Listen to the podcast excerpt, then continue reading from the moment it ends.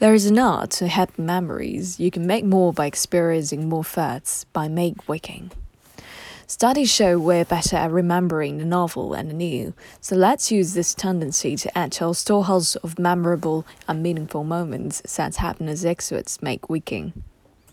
Ask any other person to recall some of the memories, and that's a good chance that they will tell you stories from when they were between the ages of 15 and 30. This is known as the reminiscence effect or reminiscence bump. Memory research is sometimes conducted by using keywords. If I say the word dog, what memory comes to mind? Or book or grapefruit? It's best to use words that are not related to a certain period in life. For instance, the phrase driver's license is more likely to prompt memories from when you were a specific age than the word lamp. In studies, when participants were shown a series of keywords and asked about the memories they associate with those words and how old they were at the time of the memory, the responses would typically produce a curve with a characteristic shape, the reminiscence one. The recency effect, a final upward flip of the curve, can usually be seen too. For example, when asked what memories comes to mind when cued with the word book, what people have read recently may pop up more easily than what they read 10 years ago. You can also see the reminiscence effect in some autobiographies, where adolescence and early adulthood um, are described over a disproportionate numbers of pages.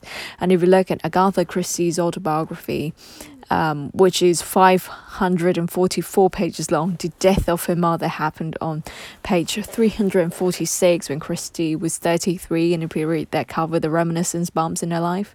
Memories fill more than 10 pages per year. In contrast, she summed up the events of 1945 to 1965 when she was aged between 55 and 75 in just 23 pages, a little over one page per year. What do you remember about being 21 or from another year? And how do your memories um, from different decades compare? One theory behind the reminiscence bump is that our teens and early adulthood year are our defining years, our formative years, and our identity and sense of self, self uh, is developing at that time.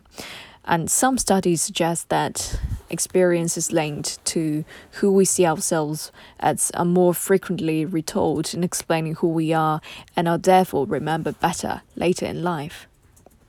Another theory is that period involves lots of firsts. Our first kiss, our first flat, our first job. In the Happy Memory study we conducted at the Happiness Research um, Institute, we found that 23% of people's memories were of novel or extraordinary um, experiences. Novelty ensures durability when it comes to memory. Several studies show that we are better at remembering the novel and, and new extraordinary days when we did something different. One study by British researcher Gillian Cohen and Dorothy Faulkner found that 73% of vivid memories were either first time experiences or unique events.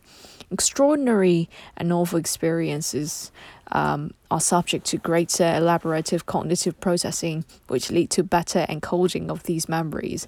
And that's the power of firsts. Extraordinary dates are memorable dates.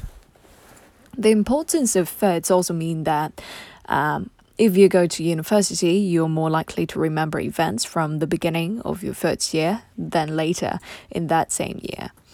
And a study led by David Pillemer, professor of psychology at the University of New Hampshire, participants were asked to describe memories from their freshman year in college.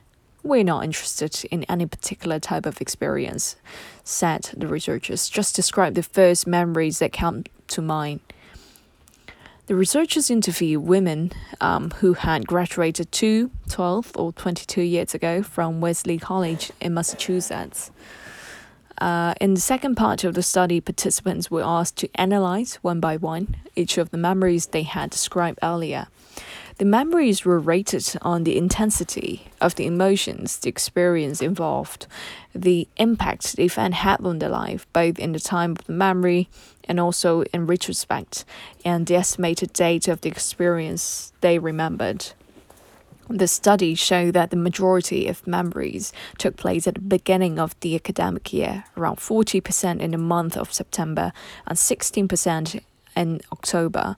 And these results suggest that transitional and emotional experiences are especially likely to persist in the memory for many years, and that's the power of first.